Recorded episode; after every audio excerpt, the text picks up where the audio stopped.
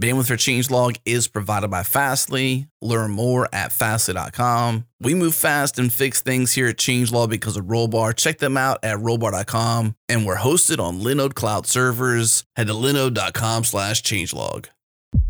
This episode is brought to you by our friends at Rollbar. Move fast and fix things like we do here at Changelog. Check them out at rollbar.com slash changelog. Resolve your errors in minutes and deploy with confidence. Catch your errors in your software before your users do. And if you're not using Rollbar yet or you haven't tried it yet, they want to give you $100 to donate to open source via Open Collective. And all you got to do is go to rollbar.com slash changelog, sign up, integrate Rollbar into your app. And once you do that, they'll give you $100 to donate to open source. Once again, rollbar.com slash changelog.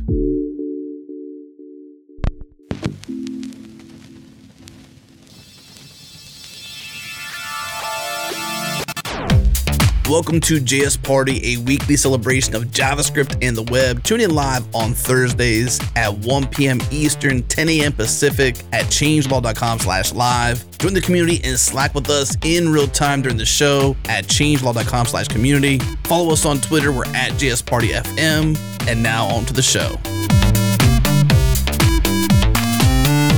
Hello, party people, and welcome back. It's JS Party time once again, and we have an awesome panel as we like to do every single week. I'm Jerod. I'm here. I'm joined by three amazing people. Let's start with Divya. Welcome back to JS Party. Hello. Happy to be here. And that's not all. We got Kball. Ooh, that rhymed. Nice. Not all. That's Kball. K Ball rhymes with all sorts of stuff. Hey, happy to be here. And last but certainly not least is Nick Nisi. What's up, Nick? Hoi hoi. Hoi hoi. Is that going to be your uh, your call signal from now on? You starting to think? I think so. That, that's what uh, Mr. Burns. That's how Mr. Burns answers the phone. Uh, hoi hoi. so I like it. I actually like it a lot better when you do it with that affectation. So I would, I would suggest yeah. keeping it and but doing it just like that next time. Perfect. We should do a JS party where everyone adopts an accent. The whole thing. Oh my goodness, that'd be hard. That would be terrible. Just to maintain That'd that be for so 45 hard. minutes. Well, we have uh, awesome segments as always. We're going to start off talking about really the biggest news in our space uh, over the last couple of weeks, which is GitHub's announcement of their very own package registry. Then we're going to turn to some JavaScript trends. There's a nice post put out by the CV compiler folks all about what people are looking for in job skills and the trends that are happening there in the JavaScript land in 2019. And then finish off with one of our favorite segments, which is shoutouts. So look forward to all that. Let's start off with GitHub, the source of all code, the host of most code, and trying to be the uh, host of many packages. So this was a big announcement that happened last week. And it happened kind of in a weird way, if you ask me. Friday afternoon. Yeah, exactly. I was I, I only heard about it because I was at a conference and then a, a fellow speaker was like, Hey, did you hear about the announcement? And he only knew about it because he worked at Microsoft. yeah. So I mean, and I was like, I'm not a PR person, but I know that a, a common tactic of PR people is when they want to bury a story, like it has to come out, but they don't want it to make it oh, a big yeah. deal. They will announce it or put out a press release on a Friday afternoon. And uh, famously, back in uh, what was it, Antenna Gate with Apple, when when when Steve Jobs held that event um, on the on the campus and really wanted Antenna Gate just to end back with the iPhone 4, maybe it was. They had this event on Friday afternoon and it was effective. So it just inter- just a strange thing. Maybe they're trying to fly under the radar. It's hard for GitHub to fly under our radar because you know we we are so integrated. I mean, we not change changelog, but we the developer community um, so maybe they just thought, hey, let's just do it now and people will find out. And maybe, I don't know. What do you guys think about the Friday afternoon live stream?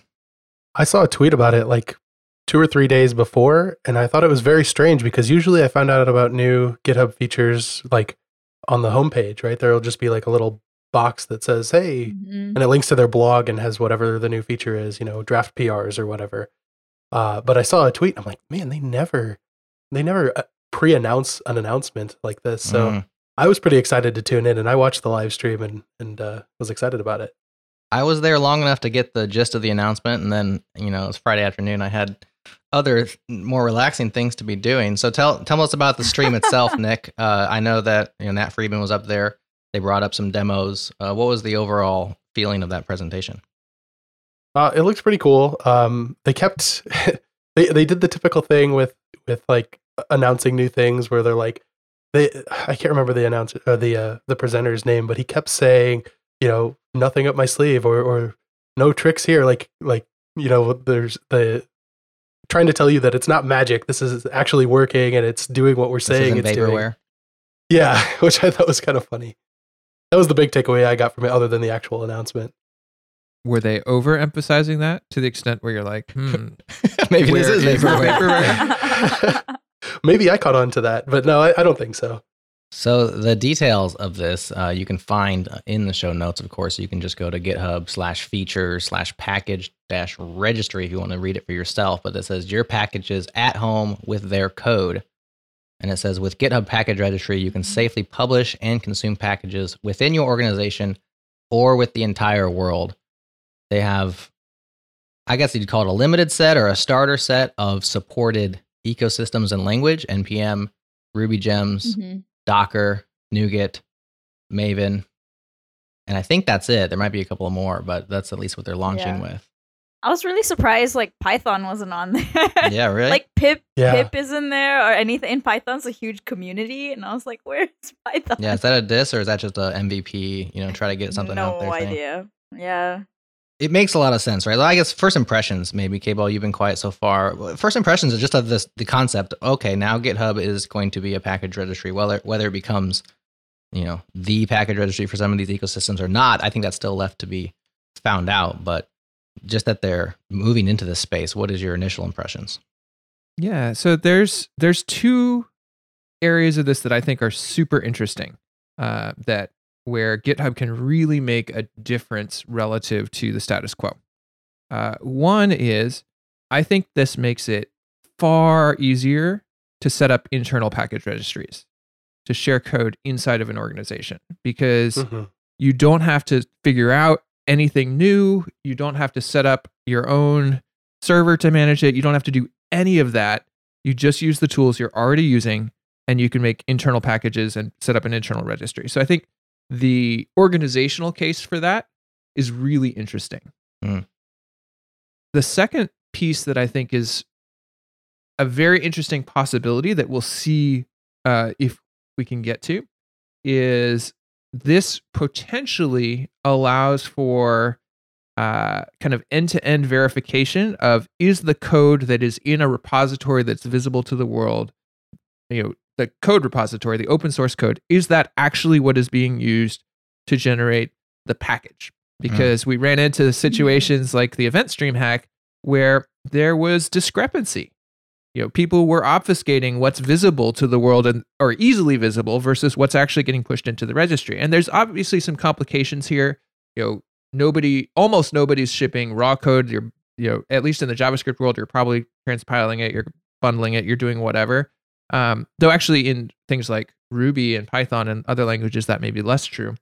Um, but what this enables is at least the potential to do end-to-end validation of is the code I'm looking at as an open source developer reviewing this actually what's getting installed in my system.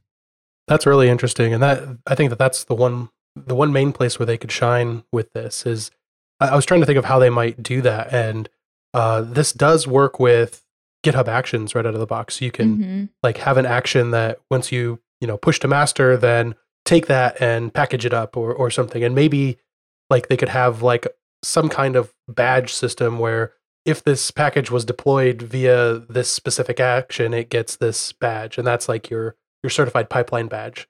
So it's still up to the the packages maybe at that point to uh, set up that verification system because I'm not sure they could do it in a in kind of a global way, but at least then you know that it went through this this uh, automated system and not just somebody publishing straight from their their desktop. So Chris in the chat asking yeah. the question: Is this GitHub or is this Microsoft? And what he means, I think, by that is, and maybe we won't, we can't know, but you know, product roadmaps take a long time and huge new. I mean, this is a whole other area of their business at this point. These things don't, you know, spike out uh, in in three weeks and then get released and we know Microsoft has purchased GitHub. Gosh, probably coming up mm-hmm. on a, a year or 18 months. I can't remember the exact time frame. But the question is like, was this a thing that was already up and moving with previous GitHub management, you know, with different leadership, uh, or is this mm-hmm. a thing that Microsoft came in and said, you know, this is a the, a next step because this is a huge next step for them branching out. Yeah, it's also really exciting because um, with this, it means that like because a lot of the times with package registries, like if you think of npm and Ruby gems and so so on, like it's really hard to find like because there's the package registry and then there's where the code is posted, and a lot of the community is in GitHub. Like people submit issues, pull requests, like they see the code, and you kind of gather in one place and not in like the actual like package management place. Right. Um and so with this it's really nice cuz it's it seems like a centralized location where people can be like, "Oh, okay, I I can easily discover packages in GitHub and I can like also see what are the open issues and things like that without having to toggle between like, "Oh, I'm on npm" and then now I have to like go back to GitHub or like do the click the weird click through which yeah. is like where's the GitHub the weird click through yeah. yes. I always find myself like I've done it so many times, but I'm always like the git where is the Yes. That's like all I do on npm is just find the GitHub yeah. link and then go there. right. Exactly. And it's it's really frustrating, but yeah, so hopefully this will be like much nicer, like a better workflow. Um and like like you're saying Nick with the the, the GitHub actions, I think that'll be really neat as well because I find like in general whenever I publish a package I would have to like use like the npm CLI, and then it's basically like two different things I'm doing. I'd be like push to GitHub, and then from GitHub I have to version it, and then I'm be like, okay, let me go publish it on npm, and then figure out what's happening. Uh, yeah, and I've messed it up a couple of times. I'm yeah, like, wait, totally. let me roll back, roll back. Um, so I have a couple questions on this that are perhaps less sunny. Um, so uh, one question is One of the really nice things about some of the language specific registries right now is you don't have to ask about where do I load things from. Like I'm not much of a sysadmin person, but I know every time I have to muck with Linux and like Ubuntu or whatever, I'm like, shoot, where do I load these packages from? Some of them are in the default re- registry. Do I have to add registries? Do I have to do this? Do I have to do that? Like it's much more of a headache than with Python or Ruby or uh, npm or javascript where i'm just like okay there is one registry. I'm going to install from there and i'm good.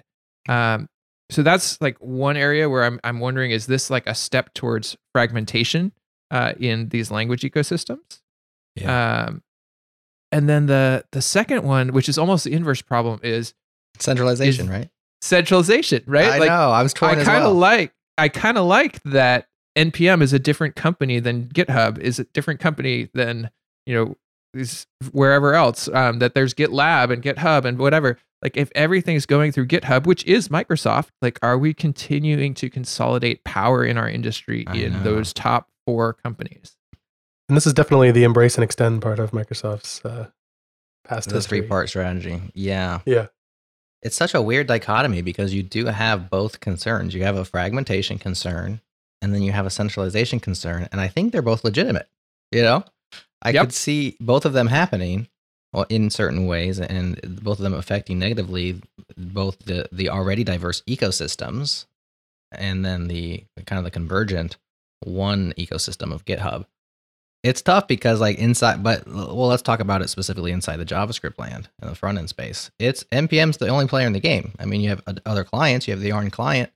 But when it comes to registries, it is npm, and that has both spurred a lot of uh, flourishment in terms of packages publishing and the ease of use and all that kind of stuff, but then could also be um, lacking competition on the actual hosting and the registry side of things. So in that regard, GitHub getting into this is basically can put a fire under npm's butt and say, "Hey, we got features that you don't have, or we can do things you don't have because we are the source code host as well." And so step up your game. And that could make everybody better.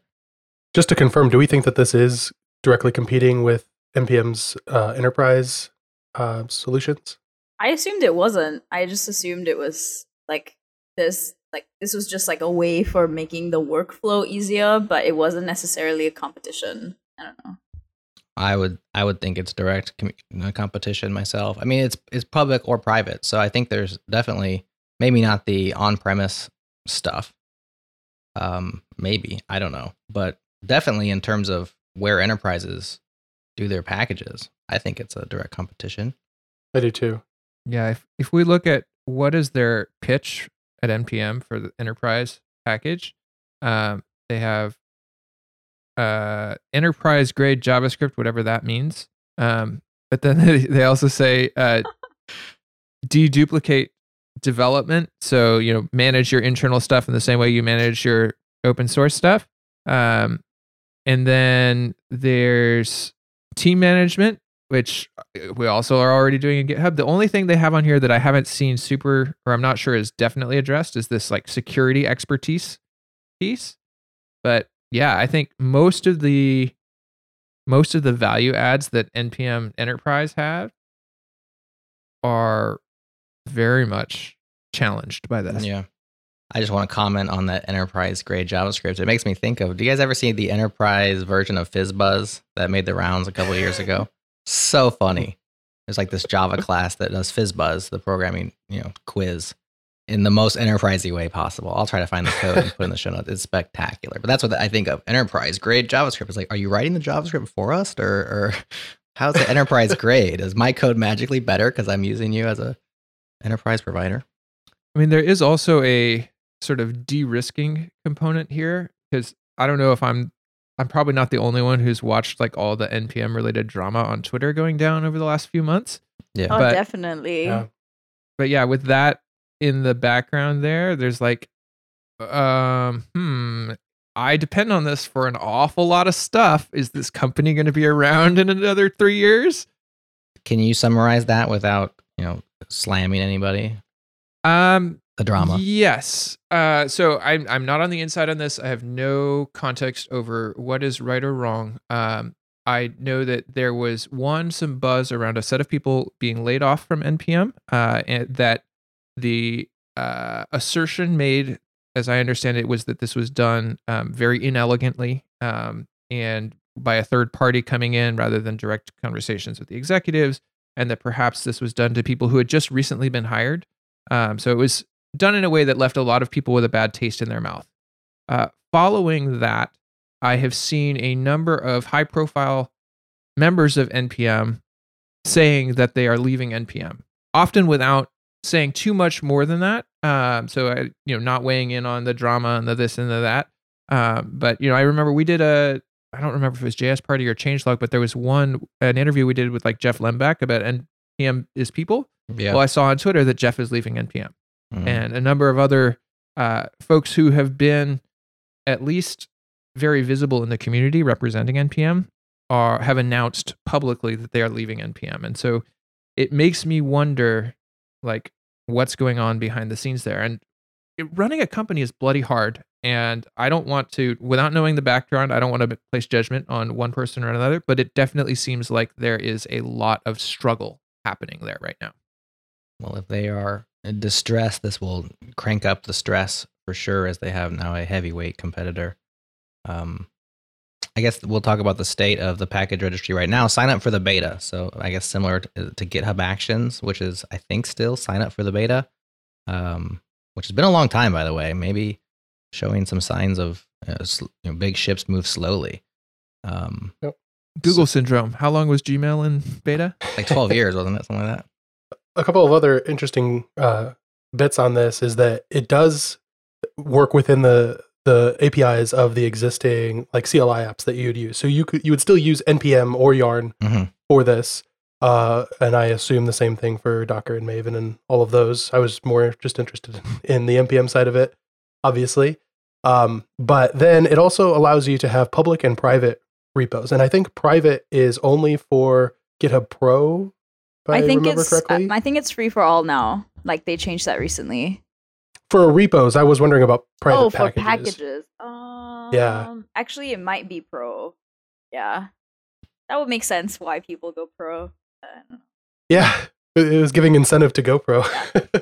but yeah, that that's that will be interesting. I think that that uh, coupled with the the things that you can potentially do with like actions or with like some kind of certified pipeline uh, are the things that will make this stand out over just npm or ruby gems or whatever the other uh, package managers are.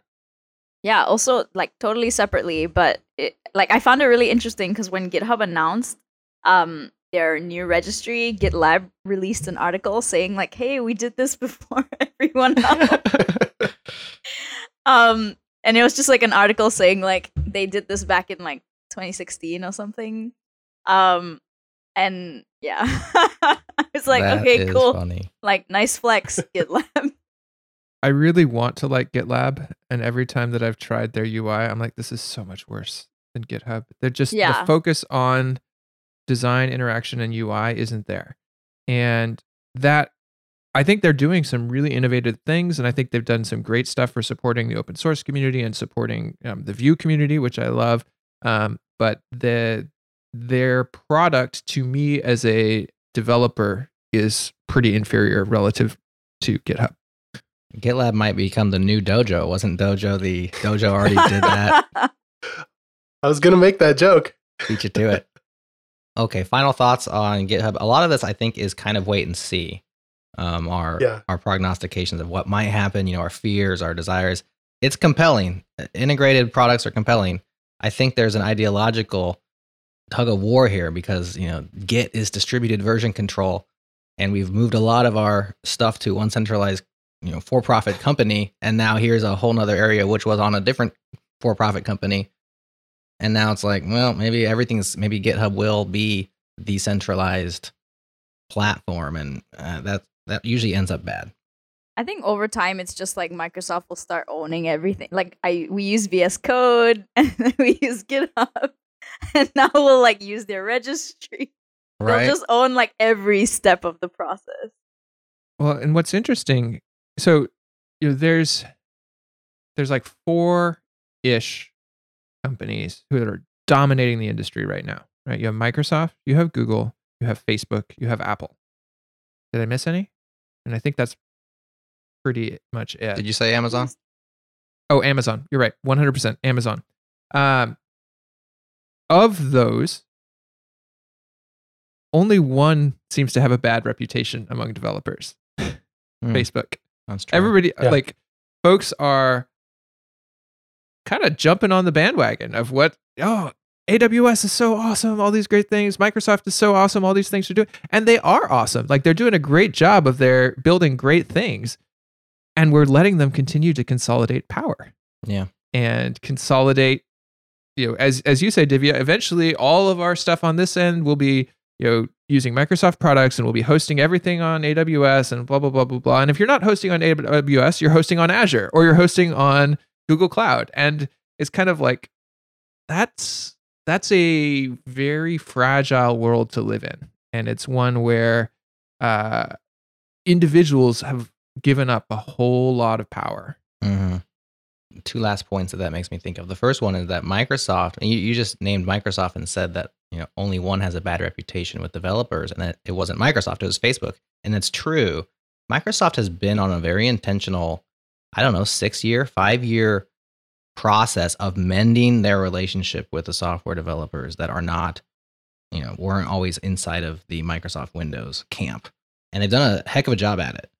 Um, and it, as it's evidenced by everybody using VS Code, like Divya is saying, everybody's you know using GitHub and loving GitHub, and Microsoft owns that, and it hasn't been bad for us yet. Um, so it's just interesting how successful they've been at changing their reputation because public opinion is a very hard thing to sway. The second thought I had is there's an adage mostly about robotics and automation and AI and whatnot uh, about Amazon, which is you know in the next ten years, e- Amazon is either going to uh, hire you, like you'll be either working for Amazon or they will put you completely out of business. Like that's kind of the path that Amazon is on, just in the in the more mainstream space. And so, in, in a lot of ways, maybe in the, the software space, set aside AWS, Microsoft might be on that path where they might be the player when it comes to developer tools over the next five, ten years. Yeah, but it's, it's I, I have not um I think it's only in the, the recent few years where I've heard people say they would want to work for Microsoft. and I yeah, I have not heard that in a really long time. And now there there are lots of developers, like very talented developers, or who are like, you know, if Microsoft gave me a job, I would take it. Right. Uh, and so that's like a huge shift. Like, and that that probably like moves us to the next segment on like job skills stuff. We can talk about that later, but it's just an interesting way of like how they've positioned themselves. So in the developer community, they're seen quite well now, and they've like they've obviously done a good job. So yeah just just to close it, there's there's a Twitter account, uh, npm parody, that speculates on what npm might actually stand for, and uh, I saw a tweet from them. Nobody predicted Microsoft. I believe uh, that npm account was created specifically when the package manager was announced. Oh, really? All of their tweets are May 10th. Oh, Could weird. this be conspiracy? The new Horse.js? Horse.js has longevity. They first tweeted May 10th. They last tweeted May 10th. Oh, it's a one this and done a, kind of thing. this is this is a, a one hit wonder Twitter account.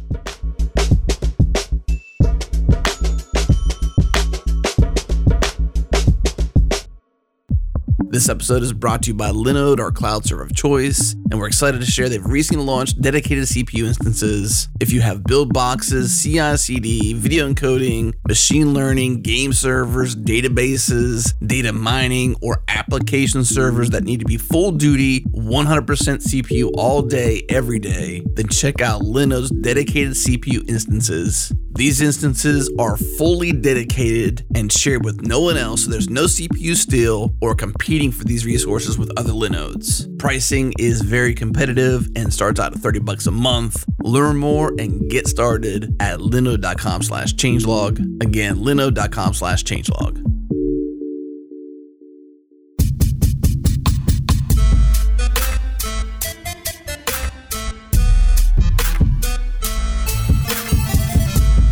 Next up, we turn our focus to JavaScript trends. The fine folks at CV Compiler have a interesting research and analysis they did. They call it Game of Frameworks, JavaScript trends of 2019, wherein they went out and surveyed, I think it was 300 different job postings in April from around AngelList, Stack Overflow, LinkedIn, etc.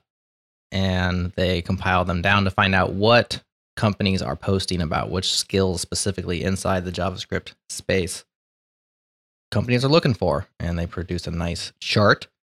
Um, we will link all that in the show notes if you want to look at that chart. I'll tell you right now that React is numero uno. So it wins the game of frameworks, I guess, even though, is it a framework? I don't think it's a framework. That being said, how do we define these things? Node.js is on there, so is it a framework? I think it's just um. Git is on there. Is Git like, a framework? Yeah, I think they no, called is, it this skills. Is skills, not yeah, framework. Like I know, but it was called Game of Frameworks. I know it's a Game of Thrones reference, but it's like, where are the frameworks? Anyways, I'm nitpicking. Not a good reference. Point. Yeah, trying too um, hard. The thing that immediately struck uh, stuck out to me was number seven, Java, and I'm immediately thinking of this. Is it just people spelling it Java space script? Oh. do people now realize that it, the Java and JavaScript are different things? Like those are the two things that I immediately that might be a legit situation if they're just you know going out and regexing a bunch of job postings, you know, and somebody put a space between. We had to follow up and ask them. Luckily, that. script is not number eight. So. we need scripting skills, nunchuck well, skills. You also see things on there like SQL and Python and stuff. So I think one of the things that that draws to my notice is like folks don't want someone necessarily who's only paying attention to JavaScript. You need to understand some of the backend technologies that you're going to be interacting with. Mm-hmm. jQuery top in the top 10 there, still, still I'm legitimate. I'm so like, I'm a little sad that Vue is like so low on that list. Why is it oh, so no. low? It's like below Python. what? Python is actually ridiculously popular, but yeah, this is supposedly JavaScript for jobs, JavaScript so developers. I, I, mean, yeah. Hey, at least your framework's on there. Oh, that's, that's, true. true. Yeah, yeah. Uh, not featured things like Dojo. Well, Ember, TypeScript is other... there, Nick. So he's yeah. I think it is kind of interesting to to think about this. I mean, it's it's hard to know without tread lines, right? To how much we should be uh, considering this, but you know, this is an interesting snapshot. It's a snapshot of yeah. You know where what are people looking for. Um, I do wonder. It says 300 job listings, uh, and then it has numbers next to them. So I'm wondering, like, is this 267 job listings out of 300 featured React? And if so, why does Angular have 195? Right? Are these saying, oh, React or Angular? Like that seems a little off. Um, oh, I bet it, they probably are. I mean, there's there's some job listings out there where they'll just list off a laundry list of, of skills that you should have in there, and it'll be a you know comma separated list. You should know React, Angular, Vue.js, and right. fourteen and years of experience with with GraphQL. You know stuff like that. And there's also general ones, which is like not really tech specific. There's like OOP, and then I think those design patterns as well, which I was like, that's mm-hmm. interesting because that's very general and subjective. The one that's curious, curiously missing from here is JavaScript. It's not on there at all. Maybe they, hmm. maybe it's presupposed. Probably, but like that is that's what we focus on in our interview process is fundamental JavaScript. No framework, no TypeScript, no Webpack, no Java, JavaScript. What about in your listings? Is that how it is as well? Yeah, I think so. I will have to double check that though. Ooh, now we got it. Yeah, quick look. it does. So let's let's step back a little bit um, from making fun of uh, these folks because um, I mean I think there are things to make fun of, but it, it's it's actually a really hard problem if you're sort of cross cutting, um, which I think they are. They cross across industries to like look at what are people putting in resumes and use that to derive uh, something interesting. Like that's a very hard problem. Um, but what do we think this indicates about you know finding a job right now in tech doing JavaScript? Like, are there insights that we can draw from this with our additional industry context? Mm-hmm. I think the expectation is much higher. So, like, yes, you should know JavaScript, but there's also an like this on this expectation that you also know all these frameworks, you know you know, just like TypeScript or you've worked with Webpack. And so for someone who might be newer or who is just like started picking up skills, it's really overwhelming. And I've talked to a lot of people who've gone through boot, boot camps or are fresh out of school and they're like, what should I focus on? I'm like, uh, usually my answer is just like, just get really good at JavaScript or like whatever it is you want to do. Cause I think the flavors come and go. Like there's a lot of frameworks that come in and like react is popular now but like who knows what will happen in five years. And so like you're saying nick just like a solid understanding of one thing and then working your way through. But i find a lot of job descriptions tend to just give you the laundry list of everything.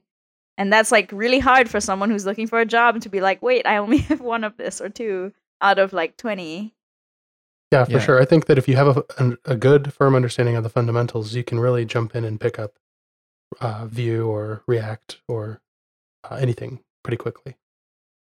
It's just JavaScript. Just JavaScript. Just JavaScript.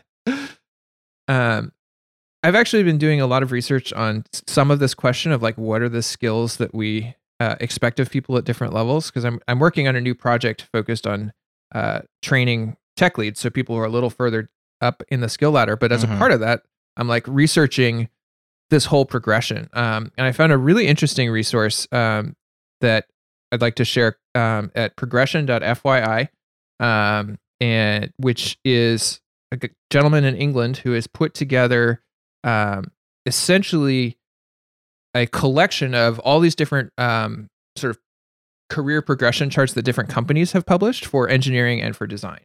Um, so various companies have written about their progression charts, open source things, whatever. Um, and you know, shout out by the way to Natalie Marleny, who I met at React Amsterdam, who pointed me at progression.fyi. Um, so it's super cool stuff. Uh, but this guy Jonny Burch has put this together, and one of the things I've found pouring through these is you know, different companies call these different uh, levels different things. Like at one company, they might call it engineering one versus junior developer versus this, that, the other. But there are a lot of commonalities across them. Um, and this isn't going to tell you which skills in terms of like, should I be learning React versus whatever. But like, if you're entry level and you're junior, uh, typically what you're going to be doing is you're going to be working on pretty well defined tasks, doing bug fixes, and really learning how to learn. And so, like, your focus should be kind of figuring out how to go deep. Pick one specialty, go deep. You know, if you're in the front end, maybe pick React or something. Pick one framework, go really deep on that. Um, and don't worry about all the other stuff because junior developers are not being asked to integrate across five different things. They're like focused within one area. And then as you sort of go up the hierarchy a little bit, you get into mid level, two or three years in. Um, now you should be able to do something on your own within your area of expertise and start to get touching other things. So that's when you're going to start to branch out into other uh, skill areas. But yeah, if you're just coming out of a boot camp, don't try to do all the things. Pick one, go deep on it. That's a really interesting take. So would you say in today in 2019, if you're going to pick one to go deep, it seems like you can't miss with React right now. If you are in the front end, yeah. you pretty much like and you're looking for something that's going to get you a job, React is probably your best choice. Sorry, Vue.js. Sorry, Vue's, Divya. Vue still still cool. it's still cool. So uh, Rich Howell in the chat is is also a Vue developer and is currently applying for work and can confirm that it's pretty low on people's list.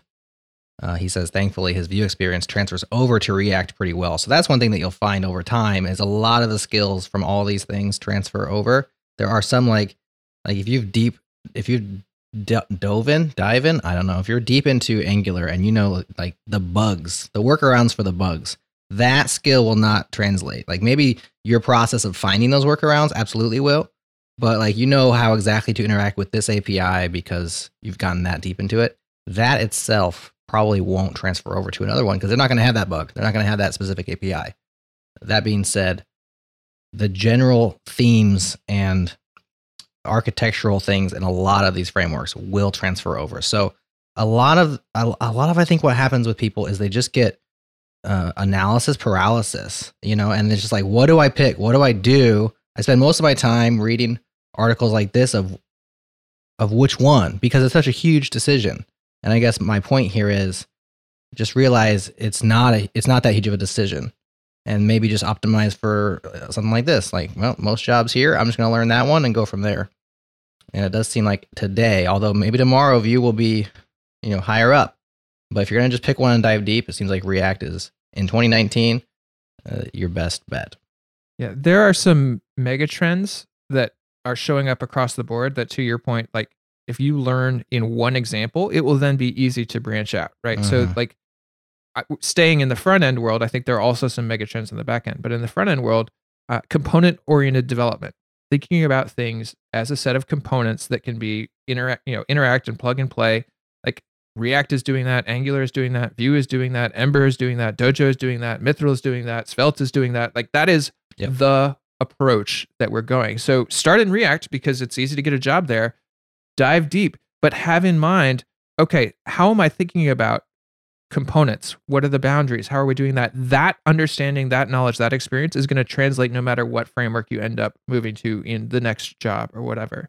Uh, similarly things like declarative coding right? We are increasingly moving to a declarative paradigm for our components. We're not imperatively doing things. We're thinking about you know here's what this thing should be and the letting frameworks handle handle how and when. And that's another place where like if so long as what you're working in is doing that, which means maybe not focusing on jQuery, but you know, if you're doing React, like those skills are once again going to translate. So mm-hmm. like there's a lot of these mega trends. Um, I, I identified five in a blog post earlier this year, but like if you look for the bigger picture questions and start learning those within the context of one thing you're going deep on, you're not going to end up in trouble when suddenly you know the flavor of the month changes. I'm gonna assume that's what that list meant by design patterns. to be mm-hmm. like general, like declarative versus imperative, and like how you do something in React, which is overall like very specific to the framework. But like the pattern of doing it can be used in Angular and can be used in Vue if you just change like some syntax and the structure, but essentially they all call it different things, but they might mean the same. So it's just kind of like if you master one framework and just know it really well, translating can be frustrating, but at the same time, you have the tools and you have those patterns that you already are familiar with, and they will probably translate quite easily once you get used to a different syntax and everything. So, also, have you seen, like, I think I posted in the chat, but have you seen that tweet that Emma, like, tweeted a couple of days ago about, like, React being the kid who cut school and then Vue being the no. nice kid in school?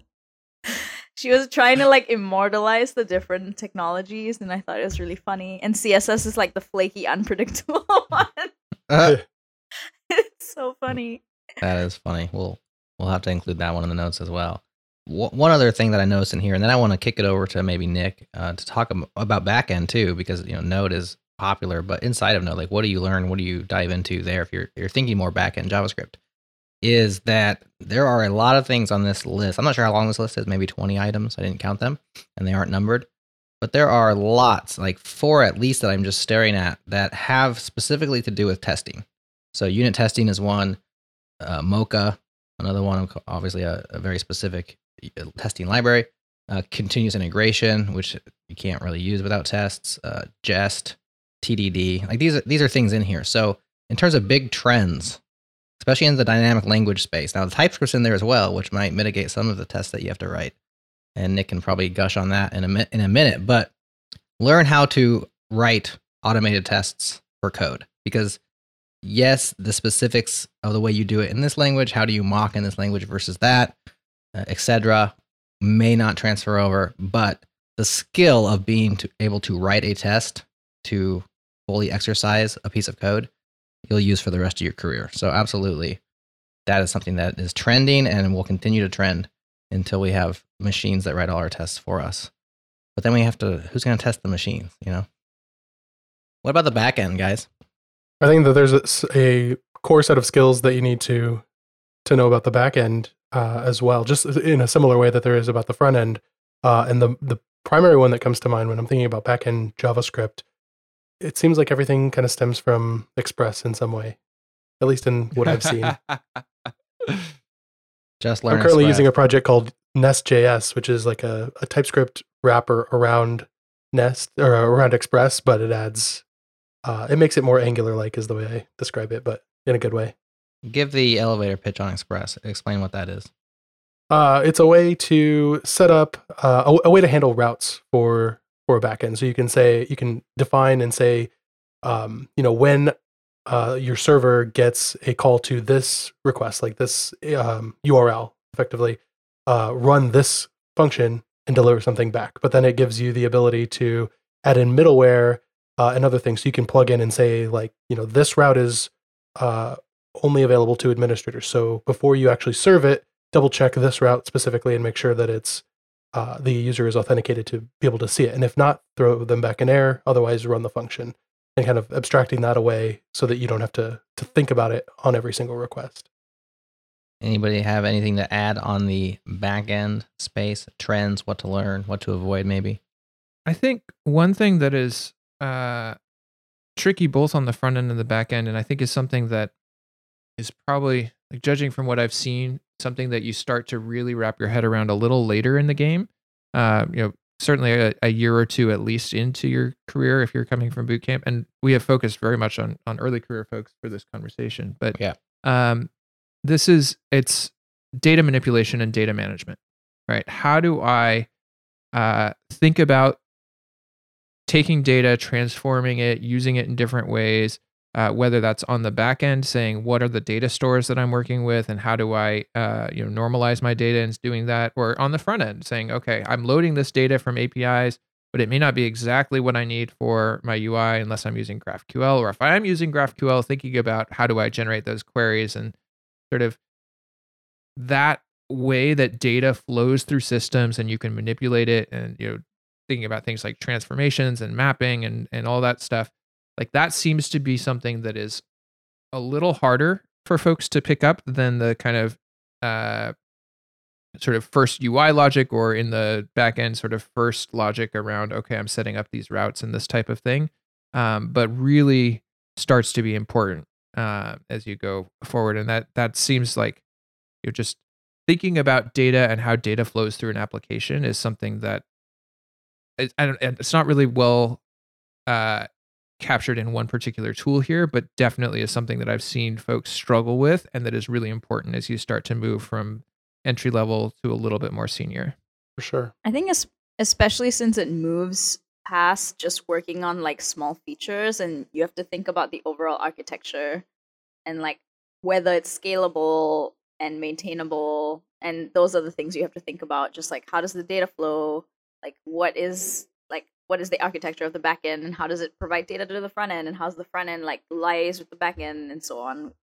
And just understanding that requires like a bit of experience i think. Just like having worked on different different applications having played around with things and just yeah that's a generally like the more senior you get the expectation is that you know these like how to do that and how to like work those problems would you classify tooling as a backend or a front end thing like webpack and other tooling like that almost orthogonal yeah, yeah. so like depends on what kind of tooling you're talking about i guess are you talking about backend tooling or front end tooling npm i would say uh, version control communication and things like this uh, cross all those chasms. But tooling's very specific to.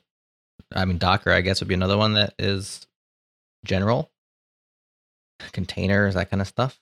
I feel like containers moves into like DevOpsy space, where it's well, at like, least to being able to use them, if not yeah, just them, like right? create a Docker file and then like okay, that's very much where I'm still at. Is like I can create a little Docker file and I can like do a That's thing, but usually where I'm at. Yeah, and half the time when Docker like doesn't like sometimes it has trouble like with hot reloading, and then people will be like, "Oh, just like restart your whatever," and I'm like, "Cool." Turn it on and off again. That's pretty much mine as well.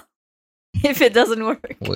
I mean, a lot of tools are like that. Git, you can get by on about eight Git commands for years, and you're you're just like do the oh, magic oh, incantation, right? Hundred percent. Just yeah. write them down and use them, and eventually you might figure out. I still don't know exactly how Git works. I know there's a lot of pointers to SHAs and stuff, but I don't know. I just have all the commands yeah. memorized, and yeah, I think, and you don't need to use all of them. Like I think I've only used the Git bisect like twice ever, and that was like a mistake.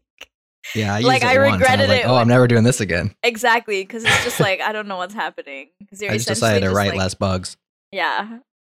I taught an advanced Git workshop once, and I spent the first hour and a half going through the anatomy of a single commit. Wow, you should do that on the show sometime. Yeah, there's a lot of interesting things in there. It does. uh it, when if you choose to climb that ladder, it does open up a lot of really interesting things. Um, you know, I definitely have been called in more than once to like sort of recover like oh my god i feel like i lost my code or oh what happened here yeah. and just like understanding how git works even if you don't necessarily know all of the different commands but if you have that men- if you're if you're willing to put in the work to to build that mental model of like what actually is happening and where are these things and how can I, what are the many ways that i can find and get to them like there it does have uh, benefits that flow out. I think also when you're starting to have arguments around whether you should uh, squash your commits or do a merge is when you're like, okay, I think I think I've leveled up my Git skills to a point where you can have an opinion on like one versus the other. Even if you're Nick and you have the wrong opinion. Oh. Wait, what does Nick think?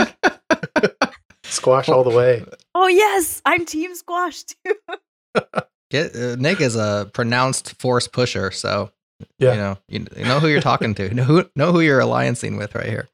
I think I've had that opinion on teams before because I'm like, I like clean history, and they're like, well, clean history is like everything, and I'm like, that's not clean. And then you're like sorting through the garbage. Exactly. Well, you two uh, but often those are the people who think that haven't history, used Git bisect. Often, clean exactly. history is incorrect history. Yeah, yeah but wanna, like, do you want to lie to your friends and family? Is that yeah, but do? most of history, most of world history is not like raw. it's been cleaned up and like it's know, written by the winners, which is exactly. why it can't be believed. yeah, exactly. It's untrustworthy. I want to show things the way that they should have gone. Right, which could yeah. make it very hard to track down what went wrong. Anyway, we're we're way off the rails here, but it sounds like uh, Jerod and I are on one side of a holy debate or holy war, and uh, Divya and Nick are on another. We may have just found our, our next segment idea.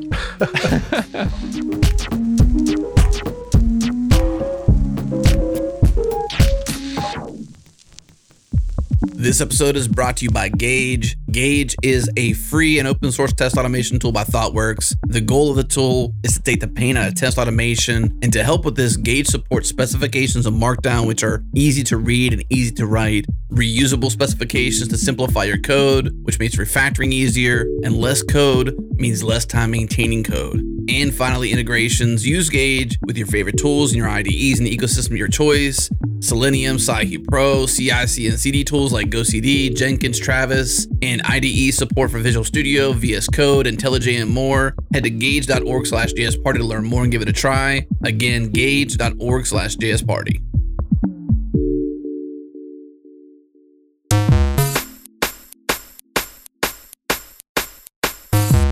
Okay, folks, one of our favorite segments is shout outs. This is a great opportunity for us to shout out and thank or give props to a person, people, a project, anything really that we think deserves some shout outs and maybe hasn't got them, maybe has, but we all like to take a turn. So let's start off with Kball.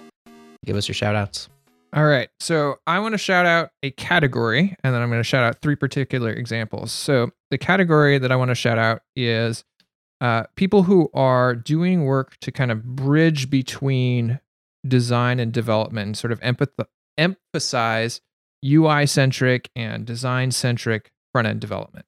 Because uh, this is a place where stuff often goes wrong, and uh, we've had whole conversations about you know challenges even within the front end development space, uh, the uh, divide, and various other things. But um, you know, there's a lot of people doing yeoman's work here. So uh, three particular people and instances I'm going to shout out. Um, first, there was a recent article on Smashing Magazine by Stefan Kaltenegger. Um, I probably butchered his name, uh, but he did this article on essentially how you can work to bridge the gap between designers and developers. And it's just kind of a nice kind of walkthrough of things that you can do as a developer or as a designer.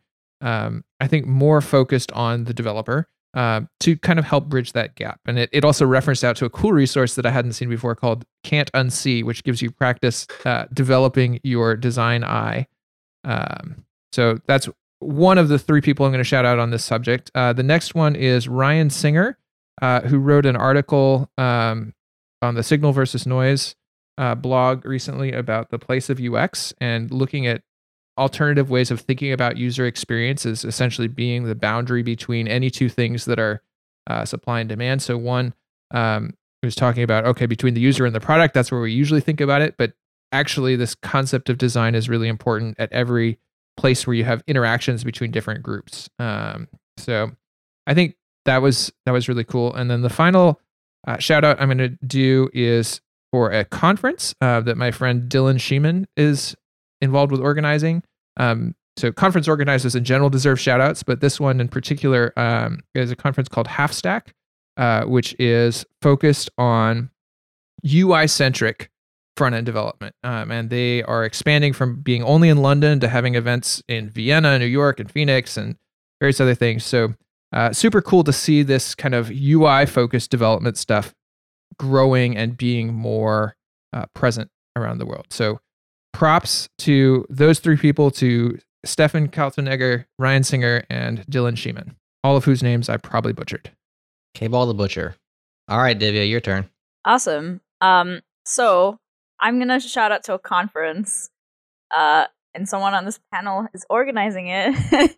um, NEJS, which is like really cool. And I, I I've spoken at NEJS like two years ago, and it was one, it was actually my first conference talk.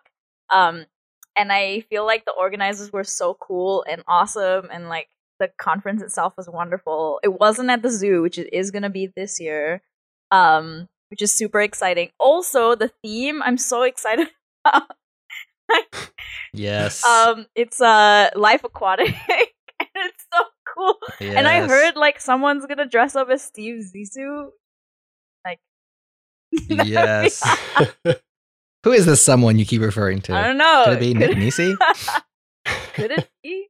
Um, I'm more interested in who's going to be the jaguar shark more than anything. I want to know. I feel like we have to get that done yeah, now. I feel like Nick will just come out with his kid like dressed as a jaguar shark. Oh, That'd be Perfect. so cute. perfection. Um, baby shark. Yes. Yes. Baby. So Oh, Nick, no, well, no, well, thank you, Divi. Yeah, please don't. Please don't. No, it's too I- late. It's I, in there. yeah, I know. Once it's in your head, you can't get it out. And then um, this is like another shout out to a tool that um, Rosebay mentioned on the chat, which is like uh, Quokka.js. And I think so. It's interesting because this is a tool that I recently heard about. Um, and like it's funny that he posted it as well. So I was at Nation.js, which is a small conference, also really great in DC. And um, Nir Kaufman was one of the speakers, and uh, he's big in the React community in New York. Um, and he spoke about Quack. He spoke about Quokka, and it was so I had never heard of it, and I think it's really cool because it allows you to like prototype. It's like a scratch pad for when you're like working on stuff, and so you're like, oh wait, I'm looking at, I'm working with this like library, and I don't know how it works, and then you can like kind of just use it as a scratch pad to be like, let me try different things, and then like erase it when you're done without having to like mess up your files which I think is so cool um and interesting because like the even the way that it was presented to me was like oh like most of the time you look at a framework and you look at the documentation and then that's how you learn how it works. Like a library like lodash for example. But with this it's like you can actually work on the thing which i've done before like i've used runkit and like various things which is like on npm where you're like okay i want to like play around with this tool and see what things are doing but i think quokka allows you to kind of dig really deep into a specific library or tool which is so interesting and neat. Just like from a learning perspective if you want to like going back to the conversation of like scaling up be like i'm a junior developer to be like i want to progress i think that's like such a great great tool for you to just like learn about how tools are created how libraries are architectured and so on um, and then the last thing which is like so i really like shaders in like just for fun they don't really do anything for me in terms of like getting me money or a job um They're doing something. well, I'm I get excited about them because I think they're really cool and interesting and totally different. Because I I also like thinking of and doing things outside of what I normally do. It's always nice to switch gears. Um, and so sometimes uh, in my free time I work on like WebGL and like GLSL, which is like the shader language for the web.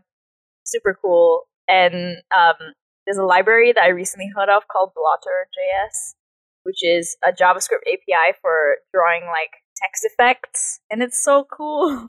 Um, and it's done by someone at um, this hacker school that I went to called Recurse Center. Also, a shout out because uh, Recurse Center is awesome. If you've never heard of it, it's a it's like a a retreat for developers. So if you're just like trying to find your groove, you need like to be around other people who are working on really things you can apply. And the idea is that you can work on like a week or a month. No, actually, it's a week, three months, or I forget the time span. I did it for a week. Um, so it's very like low stakes. You can just take a week off of work, go there, and you get to work on like a project that you're really interested in. So for me, I worked on like web shade, web GL and shaders, which is like something I don't normally do. Um, and be surrounded by like super smart people and like learn about different things and yeah. So that like definitely like recurse is a huge shout out. Um, and the community is awesome as well. If you like want to just plug into like a community of developers who are really excited about what they do. That's like not Twitter because like Twitter has that, but it's also like you have to like kind of sort through the garbage because you can't squash, you know, on Mhm. Twitter or whatever. but, but yeah, so that those are my shout outs. Very good. Well, we appreciate the NEJS shout out. Nick, give the pitch here. We got tickets for sale. Well, what's the situation Yeah. on NEJS? Uh, tickets for sale. It's August 9th. Uh, our early bird tickets uh, are going right now, and you can pick them up at nejsconf.com. Uh, I would say that our uh, CFP is still open, but by the time this goes out, it will not be. Yeah. Uh, but that's okay because we have a lot of awesome uh, proposals that have been submitted, and we're really looking forward to the painstaking task of having to say no to so many of them uh, because that's always the toughest part of being a conference organizer. But uh, otherwise, it's August 9th at the Henry Doorly Zoo, the number one zoo in the world, and according Wow. to Is it really? many places, I think so. At least it was at one point. Uh, but they're constantly in the 80s. No, just kidding. yeah, Yes, it's really uh, cool. at least in America for sure. Maybe in the world. I believe you, Nick, but it's a spectacular zoo. while we're talking conferences, real quick, I'll get over to you here, Nick. I wanted to mention all things open this fall in October. There will be a large portion of changelog folks uh, at that conference. So if you're going to be there, give us a shout out. Let us know. We might organize something like a meetup or a live show or something. There'll be a lot of JS Party people there as well. So just want to give everybody a heads up that all things open in October. It's in North Carolina. Is a thing that we'll have representation. We'd love to come out and see everybody and uh, come say hi. So that's just a, a quick one there. Back to you, Nick, on your shout outs. Wait, I, I want to chime in on the zoo really quick as a former San Diego resident. Um, My gosh, yeah, San yeah, Diego yeah, Zoo is the best. Sorry, sorry, sorry. So second best. best. I I I don't know how to judge because I have not actually been to the Omaha Zoo. However, I did look up a little bit of the uh, statistics on them, and it looks like by uh, when was this? At least in a number of years back, by a number of five million a year to one million a year, there are a lot more people who think the San Diego Zoo is a place worth going. Uh, now we got a new a new ground war here. We got yeah. uh, Git styles and zoos we can go back and forth on. That might just be a statement about San Diego versus Omaha. I, I think it probably there's a lot more people. San Diego has pretty nice weather, but San Diego I haven't been to that zoo, but I've also heard great zoo. So there's there's room in the world for more than one awesome zoo, but ours is the best. All right, Nick, your turn. yeah. so uh, my shout outs, uh, I'm going to shout out to uh, Renee Rubalcava, and I might be mispronouncing his name, but he's a really cool guy who works at Esri, and he uh, runs a website called Learn Dojo, and he's just putting out the really these really cool tutorials on uh, different parts of using new dojo, and it's it's just really great, really great to see that out in the community, and they're really great tutorials as well. So uh, shout out to Renee for for doing that, and then um, I just have to shout out to Tim Pope and specifically for his Vim Fugitive plugin. It's just uh, I, I, just recently learned about the the G command. Um, I don't know when that got added, but I've been using like uh, G status and uh, you know G read and all of these these commands to uh, work for the most part with with Git.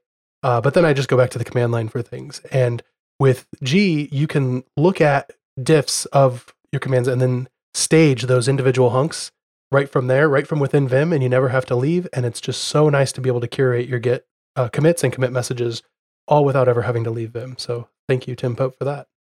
All right. Last but not least is my shout outs. And I want to talk about something that you maybe you know about, maybe you don't. It is Go Time. So you may know that we have another show that's very similar to this one called Go Time. And a lot like JS Party, where we had it going for a while and we put JS Party on hiatus and we tried to change some things, make things better and we relaunched with an expanded panel, we had a very similar situation with GoTime. So GoTime went on hiatus for almost a year, but I'm happy to say it's back now.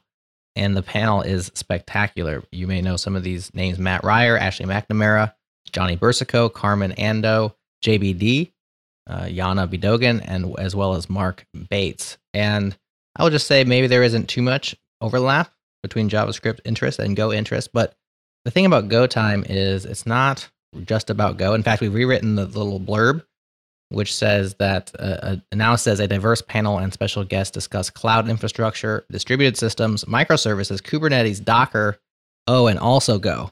So I am not a Go developer. I do have vested interest in GoTime being successful. That being said, I don't have much to do with this show at all besides I listen to it. And it's a lot like JS Party now. It's a ton of fun. The new panel is spectacular and they put out some really, really good shows. The last one was Go for Beginners, very similar to conversations that we're having here about getting into JavaScript and learning those things. But I specifically want to mention episode 84, Hardware Hacking with TinyGo and GopherBot, in which Matt uh, interviewed Ron Evans, aka deadprogram, who is just a very entertaining guy and has tons of information all about robotics. Uh, he started the GoBot project as well as the there was a Ruby and a JavaScript version as well. Um, and so that's just a spectacular way of getting to know that show. So I just wanted to thank the new panelists and say if you haven't heard of GoTime um, or you gave it to a listen a while ago, it's now a good time to check it back out because it's filled with very awesome people. So I want to thank them and uh, yeah, excited to have GoTime back. The logo is so cool. Like I'm just looking at the mesh thing. so cool. Yeah. Yeah, a little gopher hidden in there. All right. Any final words before we call it a day? There's nothing wrong with force push.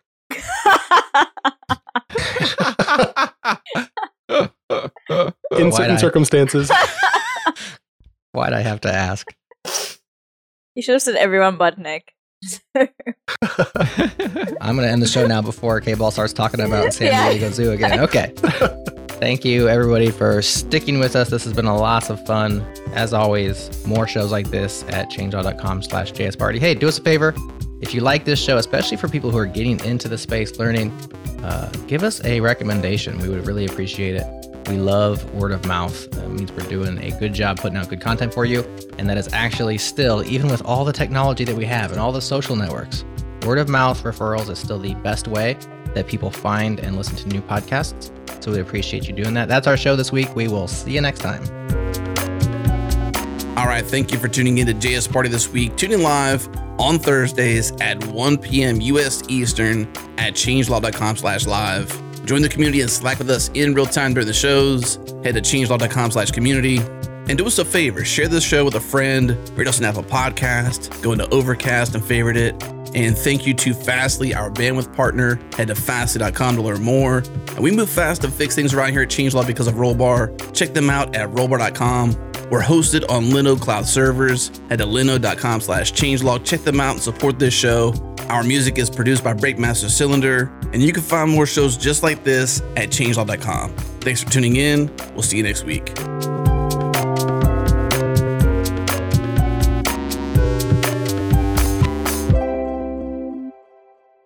Congratulations. You've listened all the way to the end of the show. And guess what? Got a little surprise for you. Here's a preview of Brain Science, our upcoming podcast coming out very soon. The easiest way to subscribe is to subscribe to our master feed. Head to changelog.com slash master. Get all of our podcasts in one single feed, plus some extras that only hit the master feed, including Brain Science. Brain Science is a podcast for the curious. We're exploring the inner workings of the human brain so we can understand things like behavior change, habit formation, mental health, and this thing we call the human condition. It's hosted by myself, Adam Stacoviak, and Mireille Reece, a doctor in clinical psychology. It's brain science applied, not just how does the brain work, but how do we apply what we know about the brain to better our lives? Here we go. As humans, one of the things that separate us from any other animal out there is the fact that we have language, we have words, and we have super powerful words that truly change how we feel and how we make other people feel. If the words we say have so much potential to influence ourselves and the world around us, how do we begin to understand the power of words?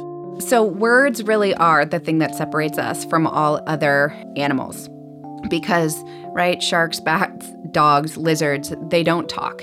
And this is really critical when it comes to managing our moods and our feelings.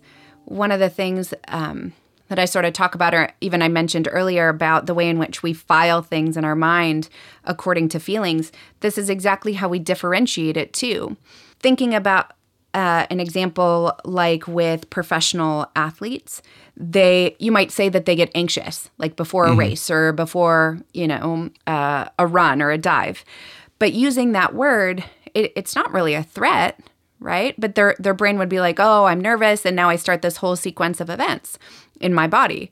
Whereas if i just change the word to like i'm anticipating or i'm excited it creates a different sort of rollout of emotions as well as physiological responses. I mean I'm anxious about going to Disneyland is not usually what we say, right? I'm excited. exactly. Exactly. So it then puts a lid on or files things differently in our mind, which then changes how we feel about it. So in my field in psychology, I would say we would say name it to tame it. The better I can name different feelings, the more I can tame whatever emotion that is. And so then I'm not really stuck living in this sort of mammal and reptile lane where I'm always just flipping my lid, I'm reactive, I'm angry, or I'm sad. But rather, I can go, I recognize this is how I'm feeling, or like I'm, I'm afraid of some other threat, like losing my job. And I can go, you know what? Here's the words I can use to talk to myself about that fear so that I'm not just stuck feeling afraid of a possible threat, which has never occurred yet. You use this concept too to, to say customized thinking. Uh, I'm not sure I fully understand what you mean by customized thinking. What do you mean by that? Well, because we are human, we do have the power of choice, which is super powerful. Like nobody has to tell you how you need to think or how you need to feel, right? And like your version of success might be very different than mine, which is going to impact my dis- my choices and the direction I'm headed. And so when you think about customized, right? I mean, you can customize a car, you can customize your order at a restaurant. Like it really is tailored specifically to you and going, how do I want to think and how do I want to feel? One example I consider is I want to always, I want every day of the week to feel like I do on the weekend. Because to me, the weekend feels great. I'm with my family. I don't, I'm not sort of running things with such a tight timeline. And there's just a different sort of ethereal vibe to the weekend. Right. And I think, why does that only have to exist on the weekend? Yeah. I want that every day. Why is that? I want that every day too. well, and I think part of it is really our attitude and our expectations. I mean, there are legitimate threats all around us, but it doesn't help me do me or do my life any better if I am only focused on threats. So I want to practice changing the channel in my mind that says, hey, yeah, I see that potential job loss, but I also see I'm with my family right now. And right now, nobody can take sort of what I've been through and how I feel away from me. I- am in charge of how I feel. So I'm going to do things that actually contribute to feeling better. So, how, how do we apply this name entertainment idea to this model then? because maybe if you name the week the weekend, can you change how you feel about it? Because that's really what it's about. It's like, how do we take, you know, the labels we apply things to things, the names we give things, the words we use, the choices, uh, what I think we might call nuance. I'm not really sure how you, how, how you put that into play with the power of words, but the difference between, like you said before, being anxious or being excited, you know, fundamentally, it's almost the same feeling, but you know, from a nuance level, it's very different. You know, it's it's one direction or the other of excitement. You know, negative excitement potentially or positive excitement. How do we apply that to customized thinking? Well, I think that's a great way to say it, Adam. I really like that nuance because what we're looking for, even as I talk about the different brains, we want a symphony. I mean, I'm not going to fire the woodwind section because I don't like a violin right? So I don't want to fire a certain part of my brain like, you're not really helpful. I don't need to see that. But what we need is a sense of congruence. And so, sure, not every day of the week can feel exactly like the weekend. So, I'm not going to say this is how I feel, but I have to actually believe it for it to impact my mind, my brain, and my body in the way in which I desire it to. And so I might use the words like, I strive for every day to have a feeling that reminds me of exactly how I feel on the weekend. So that I don't lose sight that like every day really is a gift and I get to enjoy every day of my life to some degree. And so another example might be I'm living out in the Pacific Northwest. A lot of people have negative feelings about the weather. Imagine that. But so if someone were to say that they just need to learn to love it, that's going to create what we call cognitive dissonance. It doesn't fit. So it doesn't matter how much I'm like, oh, I, I do love the gray. I do love the clouds. It's not going to jive with me. And so it won't stick. So instead, I can say, I love the way in which the rain creates the green. And in the summer, when it is green, it is amazing this idea of learning to live with it though get over it uh, it is what it is. is like there's so many phrases we use to say just that like just learn to live with it what is it called again? Cognitive dissonance. And what does that mean when you play it out? It doesn't go together. Okay. So that if you're like oh just just do it you just need to get over it. Like that really isn't helpful either because your body's giving you a signal and and your brain is telling you i don't like this sensation. I don't like how this feel. I mean a lot of people will say oh i just hate the gray and the gray is just overwhelming. And so we have to go well what's my emotional buy-in like what what do i like how does that even allow me to enjoy something else. And so I'm going to look at going, you know what? I really like that I get to wear warm clothes, or I really do love my coffee because it's for such a long time, it's gray and rainy. I want to be inside by a fire drinking my coffee. Right. and so, how can I look for going, you know what? If I do these things I, I might not want to do, I do get some more of what I do want to do. And so, it's really almost like a bartering system in your brain of saying if you do this thing you don't like you get this thing you you do like or you know i know you don't have to make yourself do this thing unless you can see a way in which it actually benefits you or speaks to you emotionally everything adam really has to have this emotional buy-in mm. and if there's no good emotion no really the primary neuro neurochemical in our brain is dopamine for feeling good. I don't get some hit of dopamine, my brain's going to be like it's not worth it and I'm not going to do it. Period.